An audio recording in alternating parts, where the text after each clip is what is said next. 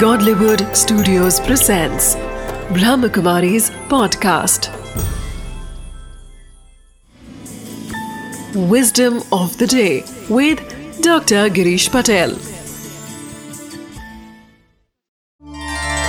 नमस्कार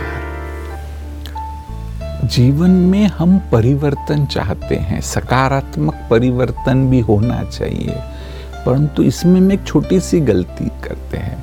कई बार जो हमारे में पुराना है, उसके साथ हम लड़ने की कोशिश करते, वो पुराने को दूर करने की कोशिश करते। उससे भी सफलता मिलती है, परंतु थोड़ी सी ही मिलती है। वास्तव में सबसे अच्छा है कि अपने में नया निर्माण करने में, पॉजिटिव को निर्माण करने में आप शक्ति का उपयोग करिए। अगर आप अपनी शक्ति का उपयोग पॉजिटिव को निर्माण करने में करेंगे तो जो वह नेगेटिव है वो ऑटोमेटिक समाप्त हो जाएगा।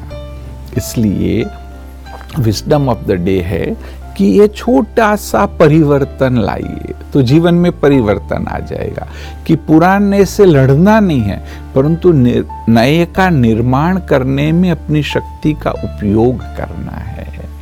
Wisdom of the day In life, we all strive for positive changes.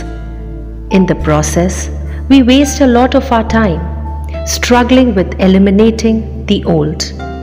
It would be wiser to invest our energy in building the new. The negative will automatically fade away when we begin to water the positive aspects.